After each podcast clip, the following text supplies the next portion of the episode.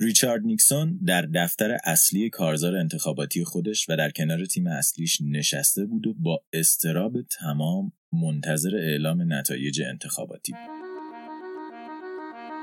در سال 1960 مردم آمریکا با تصمیم نسبتا ساده ای مواجه بودند. ریچارد نیکسون نماینده جمهوری خواهان به مدت هشت سال معاون اول دوایت آیزنهاور و سیاستمداری با سابقه بود. اون در چند سال گذشته نقش پررنگی در مقابله با کمونیسم در داخل مرزهای آمریکا داشت و گزینه خوبی هم برای ادامه نبرد در جنگهای هسته‌ای به شمار می‌رفت. رقیب نیکسون اما در بین رقبا و از جانب دموکرات ها جان اف کندی جوان و سناتور ایالت ماساچوست کندی از ناوبانان آمریکا در جنگ جهانی دوم بود که به خاطر شجاعتش مدال افتخار دریافت کرده و با وجود بزرگ شدن در خانواده بسیار پولدار و ثروتمند ادعا می‌کرد که تجربیاتش در جنگ دید جدیدی از سازوکار کشور به اون داده تا ناکارآمدی ارتش دولت و نظام سیاسی آمریکا رو درک و به اون غلبه کنه. نیکسون با تمرکز بر بیتجربگی کندی موجی از حملات علیه اون راه انداخت تا رقابت رو به سود خودش تغییر بده. اما کندی چیزی داشت که انجام این کار رو برای کمپین نیکسون سخت می‌کرد. کاریزما کندی خوش قیافه و خوش صحبت بود. با کسانی مثل فرانک سیناترا معاشرت می‌کرد همسری زیبا داشت و رسانه ها عاشق اون بودن و اینها امتیاز خیلی مثبتی به شمار می‌رفت. در عصری که برای اولین بار تصویر و تلویزیون نقش تاثیرگذاری در انتخابات ریاست جمهوری آمریکا ایفا می‌کردند وجود فردی که می‌دونست چگونه از این ابزارها به نفع خودش استفاده کنه امتیازی بود که نیکسون اون رو دست کم گرفته بود اوج تاثیر این ماجرا در مناظرات انتخاباتی که برای اولین بار از تلویزیون و به شکل زنده پخش می‌شد قابل مشاهده بود. در این مناظره ها نیکسون به علت گرمای استودیو عرق کرده بود و دائم به ساعتش نگاه می‌کرد. در حالی که کندی با اعتماد به نفس پرسش ها رو پاسخ می‌داد و صحنه را از آن خودش کرده بود. بینندگانی که این مناظره را از تلویزیون دیدند کندی رو برنده این مناظره می‌دونستند ولی کسانی که این مناظره را از رادیو شنیده بودند و تنها بر اساس پاسخ دو کاندیدا قضاوت می‌کردند نیکسون رو پیروز می‌دیدند ولی در قرن بیست این تلویزیون بود که حرف اول رو می‌زد جدا از تفاوت‌های جزئی هر دو نامزد انتخاباتی افرادی میانه رو بودند که در بسیاری از موضوعات توافق نظر داشتند و این موضوع انتخاب بین اونها را از چیزی که بود سختتر هم می‌کرد. در نهایت و در روز 8 نوامبر 1960 مردم برای انتخاب گزینه ایدئال خود پای صندوقهای رأی رفتند تا فردی رو که قرار بود کنترل 20 هزار بمب اتم رو در اختیار بگیره انتخاب کنند. ریچارد نیکسون در دفتر اصلی کارزار انتخاباتی خود و در کنار تیم اصلیش نشسته بود و با استراب منتظر اعلام نتایج انتخاباتی بود. تا اینجای کار نتایج خیلی خیلی به هم نزدیک بودند. نزدیکتر از هر انتخابات دیگه ای در تاریخ ایالات متحده آمریکا. اونقدر نزدیک که تا لحظه آخر نتیجه برای هیچ کس مشخص نبود. اما در نهایت نتایج این انتخابات اعلام شد. مردم تصمیم خودشون رو گرفته بودند و جان اف کندی قرار بود رئیس جمهور ایالات متحده آمریکا بشه. سلام. من رضا حریریان هستم و شما در حال گوش دادن به جنگ های هسته ای هستید. روایتی از جنگ سرد و خطرناکترین سلاح بشریت. ساخته شده توسط شاهین جوادی نژاد قسمت پنجم یک جزیره کوچک انتخاب کندی در آمریکا با موجی از امید و خوشبینی همراه شد. کندی جوان بود و ایده هایی برای بهبود وضعیت کشور داشت و این موضوع به آمریکایی ها امید می‌داد. اما آمریکایی ها تنها کسانی نبودند که از پیروزی این رئیس جمهور جوان خوشحالی می‌کردند. در اون سوی نقشه خروشچوف هم از انتخاب مردم آمریکا خوشحال بود. کشور شوروی ماهها تلاش می‌کرد تا از تمامی منابع خودش استفاده کنه تا وجهه نیکسون رو خراب و به انتخاب کندی کمک کنه. چرا که خروشچوف کندی رو انسانی عملگرا می‌دونست و امیدوار بود بتونه شروعی جدید، آرومتر و دوستانه رو با اون و بین دو کشور تجربه کنه. در زمان انتخاب کندی سه بحران بزرگ در سه نقطه مختلف جهان بین شوروی و آمریکا و به شکل غیر مستقیم در جریان بود و رهبر شوروی اعتقاد داشت که انتخاب کندی می‌تونه به اون در حل هر سه بحران کمک کنه. منطقه اول مثل همیشه برلین بود. شهری که هنوز با وجود قرارگیری در مرزهای شوروی به شکل مشترک توسط آمریکا و شوروی اداره می‌شد. تا پایان دهه 1950 بخش غربی این شهر که توسط آمریکا، فرانسه و انگلیس مدیریت می‌شد، پیشرفت چشمگیری نسبت به بخش شرقی داشت و این موضوع باعث می‌شد که عده زیادی از آلمانی ها روزانه از بخش شرقی مهاجرت و به محدوده آمریکایی ها نقل مکان کنند و این اتفاق باعث نگرانی شوروی و تخریب پروپاگاندای اونها می‌شد. در سال 1958 خروشچوف یک بار دیگه نیروهای غربی رو تهدید کرد و از اونها خواست تا نیروهاشون رو از برلین غربی خارج و منطقه رو به شوروی تسلیم کنند. ولی آمریکا زیر بار نمی‌رفت و باعث افزایش بحران در منطقه برلین شده بود. در اون سوی دیگه جهان و در آسیای جنوبی آمریکا و شوروی یک بار دیگه در حال تکرار رویدادهای کره بودند و این بار ویتنام رو به دو بخش شمالی و جنوبی تقسیم کرده بودند که یک بخش کمونیستی و دیگری بر اساس دموکراسی غربی و تحت نفوذ آمریکا بود. با شکست تلاشهای سران این دو منطقه برای به هم پیوستن جنگ داخلی دیگری در این منطقه در شرف وقوع بود و شوروی و آمریکا هر کدوم می‌خواستند با به دست گرفتن کنترل مسیر جنگ از پیشروی قدرت مخالف به کشورهای دیگه جلوگیری کنند. ولی مهمترین مسئله در اون زمان برای دو کشور مکانی در آمریکای جنوبی بود که در مدت زمان کوتاهی اهمیت زیادی برای طرفین پیدا کرد و مورد توجه رهبران این دو کشور قرار گرفته بود. یک جزیره کوچیک به نام کوبا. در ابتدای دهه 50 رئیس جمهور کوبا فولجنسیو باتیستا در کودتای قدرت رو به دست گرفت و رژیمی نظامی و استبدادی در این کشور برپا کرد. رژیم که تنها با آمریکا در ارتباط بود و ساختار نظامیش باعث شد کشور در زمان کوتاهی پر از جرمهای سازمان یافته و فساد بشه. اما یک وکیل جوان که از وضعیت وطنش ناراضی بود تصمیم گرفت در برابر باتیستا اعتراض کنه و قدرت رو از اون پس بگیره.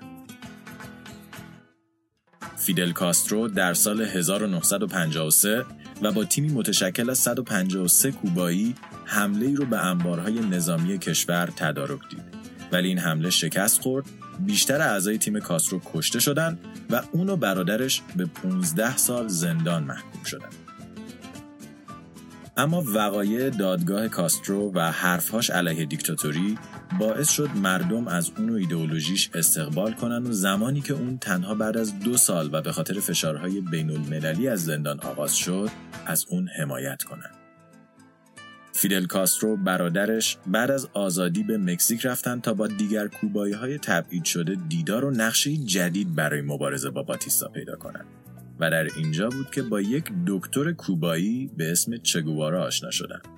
فردی که ایدولوژی مشابه اونها داشت و خواستار انتقام از رژیم کوبا بود. یک مبارز چریکی و توانا. سال 1956 معترضین به خاک کوبا برگشتن و بعد از جذب مبارزین جدید جنگی چریکی رو با ارتش باتیستا آغاز و از ابزارهایی مثل رادیو استفاده کردند تا صدای خودشون رو به جامعه جهانی برسونن. دو سال بعد و در سال 1958 باتیستا که از تداوم درگیری ها خسته شده بود ارتشی رو برای نابودی این جنگجوهای چریکی ارسال کرد ولی مهارت چگوارا و معترضین باعث شد که سربازان این ارتش یا کشته بشن یا فرار کنن یا تسلیم بشن و به معترضین بپیوندن. کاسترو و چگوارا از این فرصت استفاده کردند و حمله گسترده رو به شهرهای کوبا آغاز کردند و دونه به دونه اونها رو تصرف کردند. مردم شهرها که از حکومت باتیستا خسته شده بودند از حضور نیروهای چریکی استقبال می‌کردند و قدرت رو در اختیار اونها میذاشتند. در سال 1959 و با شکست نیروهای باتیستا کاستروها و چگوارا قدرت رو به شکل کامل در دست گرفتند و فصل جدیدی از تاریخ کوبا رو آغاز کردند. با به قدرت رسیدن کاسترو، کوبا ارتباطش رو با آمریکا کم و زمینها و منابعی که در اختیار این کشور بود رو ملی کرد. اون و تیمش سیاست های سوسیالیستی رو که نزدیک به باور کمونیستا بود در کشور پیاده کردند و در مدت خیلی کوتاهی با خشم آمریکایی ها مواجه و از طرف این کشور تحریم شدند. آمریکا از تأسیس یک نظام کمونیستی جدید در همسایگی کشورش میترسید و شوروی در تلاش بود تا با همراه کردن کوبا در اتحاد خودش کنترلش رو در قاره آمریکا بیشتر کنه و این موضوع باعث شده بود کوبا به یکی از حساسترین مناطق جهان در ابتدای دهه 1960 تبدیل بشه. همزمان با این اتفاقات گروه زیادی از کوبایی های روشنفکر و کسانی که زمینهاشون توسط حکومت جدید مصادره شده بوده از حکومت سوسیالیستی کاسترو میترسیدند به آمریکا رفتند و این موضوع باعث شد نقشه‌ای به ذهن دولت مردان آمریکایی برسه. در اپریل 1961 یعنی زمانی که تنها چند ماه از شروع ریاست جمهوری کندی میگذشت اون تصمیم گرفت از کمک کوبایی های درون خاک آمریکا که با کاسترو مشکل داشتن و CIA استفاده کنه تا کوبا رو از شر حکومت کمونیستی یا حداقل شبه کمونیستی که در حال شکل گرفتن بود خلاص کنه. دولت کندی و CIA در 15 اپریل 1961 1400 نفر از کوبایی های تبعیدی یا فراری که در خاک آمریکا بودن رو جمع آوری و با کشتی ها و هواپیماهایی که علامت ارتش آمریکا از روی اونها پاک و نماد ارتش کوبا روی اونها ثبت شده بود به خاک این کشور میفرسته تا به کوبا حمله کنند. Cuban revolutionary troops such as these have invaded Castro's leftist island fortress. Reportedly rallied by a mysterious coded radio message. Alert, alert, look well at the rainbow. The fish will be running very soon. هواپیماها در ابتدا شروع به بمباران مراکز نظامی کشور می‌کنند اما خیلی زود دست آمریکا در این عملیات رو میشه و مأموریت اونها تا حدی لو میره تعدادی از جاسوسان کوبایی که با شوروی همکاری داشتند ولی در آمریکا بودند و منطقا جز گروه براندازان به شمار می‌رفتند خبر این حمله را به شوروی داده بودند و شوروی برای افزایش حس دوستی و برادری با کوبایی ها بلا فاصله ماجرا رو کف دست کاسترو گذاشته بود. آمریکایی که موفقیت عملیات رو در خطر دیدند، عصر روز 16 اپریل نقشه دیگه رو طراحی می‌کنن. اونها چند کشتی خالی رو به همراه چندین بلنگو به سمت شمال هاوانا می‌برند و کاسترو رو که طبق خبر شوروی منتظر حمله آمریکایی ها بود، گول می‌زنن.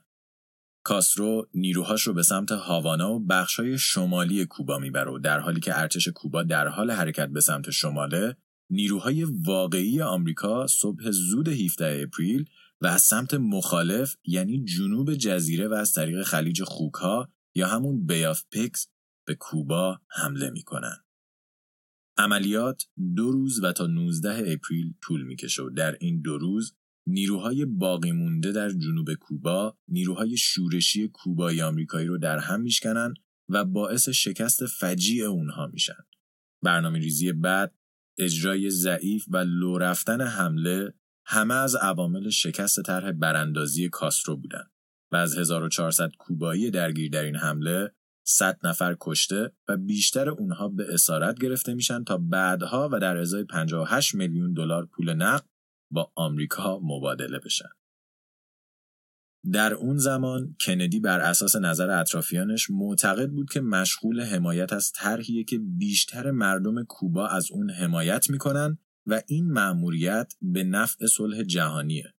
ولی بعد از حمله به خاک کوبا اون متوجه شد که مردم اونجا نه تنها با کاسرو بد نیستن بلکه اون در کشورش به یک استوره تبدیل شده و از حمایت همه جانبه مردم برخورداره.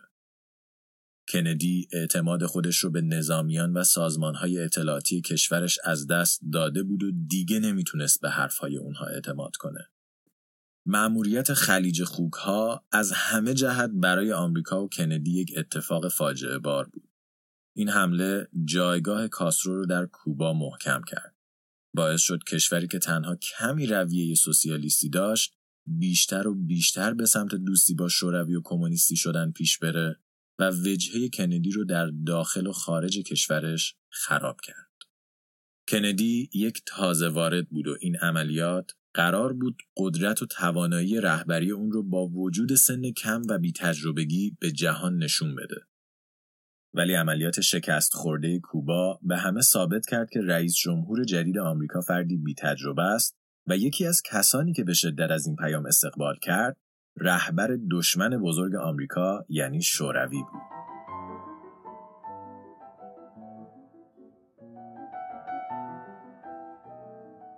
خروشچوف بازیکنی سیاستمدار و سیاستمداری کهنکار بود. او نه مثل کندی در خانواده ثروتمند متولد شده بود نه در دانشگاه معروفی تحصیل کرده بود و نه حتی کاریزمای خیلی زیاد داشت ولی با این وجود هوش و نبوغ سیاسیش باعث شده بود از پایین ترین طبقه ممکن خودش رو به بالاترین جایگاه کشورش برسونه. اون بلد بود سیاست رو چگونه بازی کنه و شش هفته بعد از فاجعه خلیج خوکها بالاخره این فرصت رو پیدا کرد که این بازی رو حضوری و رو در رو با کندی انجام بده. در جون 1961 کندی و خروشچوف برای اولین بار و در کنفرانس وین همدیگر را از نزدیک ملاقات و با همدیگه گفتگو کردند.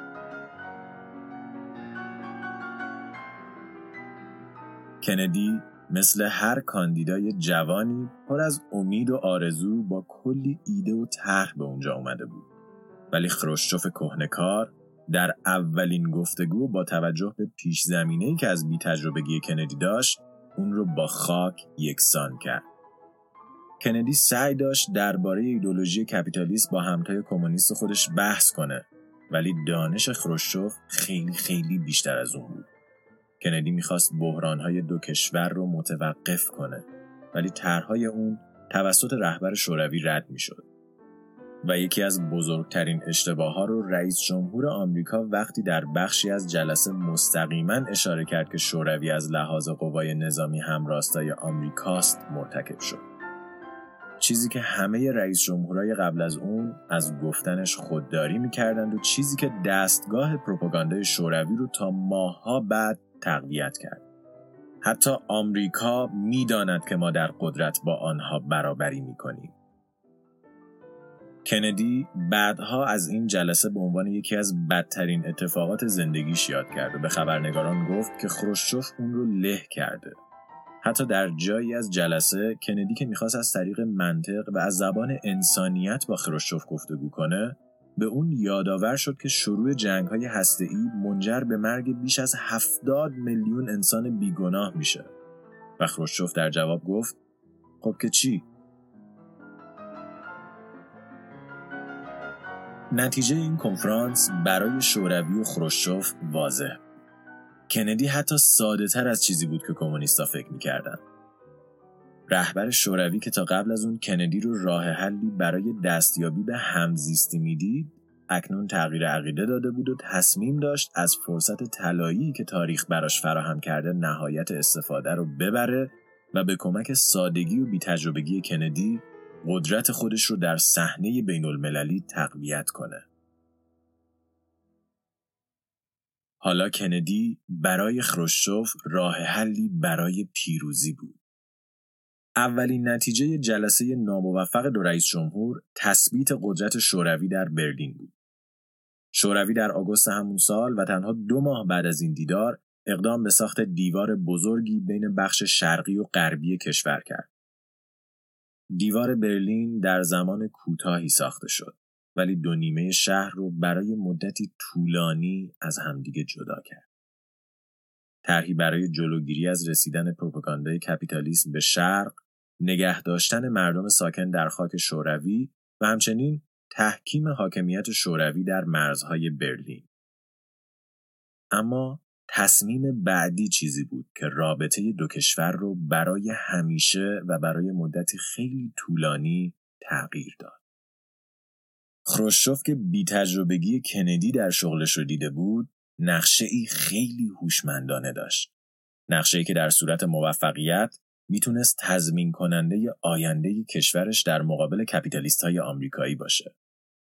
نقشه بی نهایت پر ریسک و پر خطر که در صورت لو رفتن قبل از اجرای کامل می‌تونست آغاز کننده جنگ جهانی سوم و پایان جهان به شکلی که در اون زمان شناخته می‌شد باشه. نقشه ای که نیاز به کمک دوستان تازه شوروی در جنوب آمریکا داشت. نقشه ای برای همکاری شوروی و کوبا. نقشه ای برای جاگذاری بمب‌های اتمی در همسایگی کشوری که بی نهایت از انفجار اونها میترسید. آمریکا در اون زمان بخشی از سلاحهای اتمی خودش رو به ترکیه و ایتالیا و در نزدیکی خاک شوروی منتقل کرده بود و خروشچوف قصد داشت تا تعداد زیادی از موشکهای مجهز به بمب اتمی خودش رو آهسته و به شکل مخفیانه به کوبا ببره تا تعادل قدرت رو یک بار دیگه در جنگهای هسته‌ای برقرار کنه. توجیه شوروی برای خودشون این بود که هدف اصلی سلاحها تامین امنیت کوبا در برابر آمریکایی هاست که خب با توجه به تلاش آمریکا برای براندازی حکومت در کوبا دلیلی منطقی به شمار می‌رفت. ولی خروشچوف که واقعیت امر رو می‌دونست و از راه افتادن جنگ زود هنگام میترسید همچنان تصمیم داشت کل عملیات رو به شکل مخفیانه انجام بده. شوروی جابجایی بمب‌ها و موشک‌ها رو به شکل مخفیانه و دور از چشم همسایگان شمالی کوبا آغاز کرد به این امید که قبل از اینکه آمریکا متوجه چیزی بشه موشک‌ها به داخل کوبا برده و آماده پرتاب شده باشند. بعد از شکست طرح براندازی کاسترو، آمریکا تعدادی هواپیمای یوتو رو معمور کرده بود تا در نزدیکی کوبا چرخ بزنند و منطقه رو کنترل کنند. معموریت این هواپیماها آسون و در بیشتر مواقع خسته کننده و تکراری بود. ولی در 14 اکتبر یکی از این جنگنده ها با منظره عجیبی در کوبا روبرو شد. موشک های که به احتمال زیاد حامل سلاحهای هسته‌ای بودند. گزارش این یافته ها سریعا به آمریکا فرستاده شد و بعد از بررسی توسط سازمان های اطلاعاتی و تایید صحت اونها در 16 اکتبر به میز ریاست جمهوری رسید. کندی در شک کامل از بحرانی که بدون اطلاعش و در کنار مرزهای کشور شکل گرفته بود مطلع شد. آمریکایی ها نمی‌دونستند که چه تعداد از بمب های شوروی در خاک کوباست، توانایی اونها چیه و از کی قابل استفاده خواهند شد. اونها تنها می‌دونستند که باید خیلی زود درباره این موضوع تصمیم بگیرند و هر تصمیم اشتباه می‌تونست به آغاز جنگ جهانی سوم و پایان جهان ختم بشه. توپ در زمین آمریکایی ها بود و ساعت آخر و زمان روی یک دقیقه تا فاجعه تنظیم شده بود.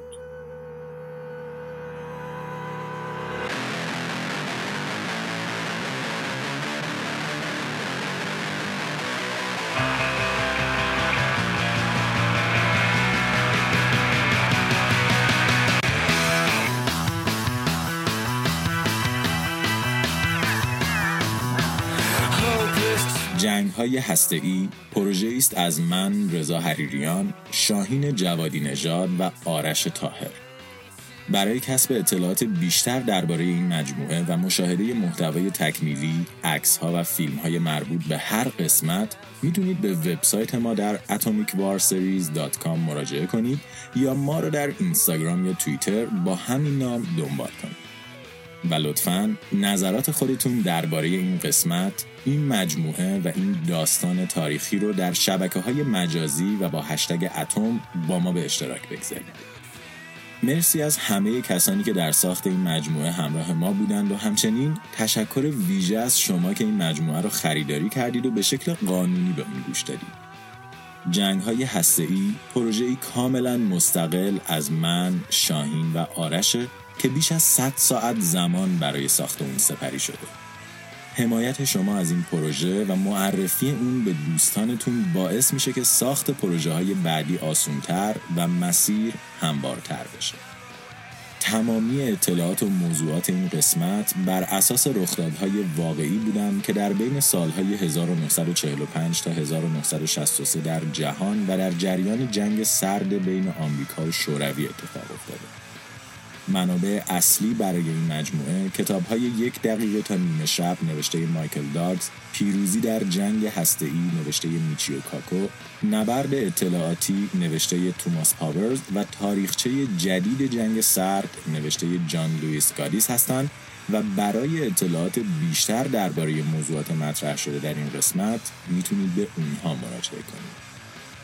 قسمت بعدی جنگ های هسته ای هفته بعدی منتشر میشه و می‌تونید تیزر اون رو در توییتر و اینستای مجموعه و همچنین همه اپلیکیشن های پادکست بشنوید. پس هفته بعدی و قسمت بعد خدا نگهدار.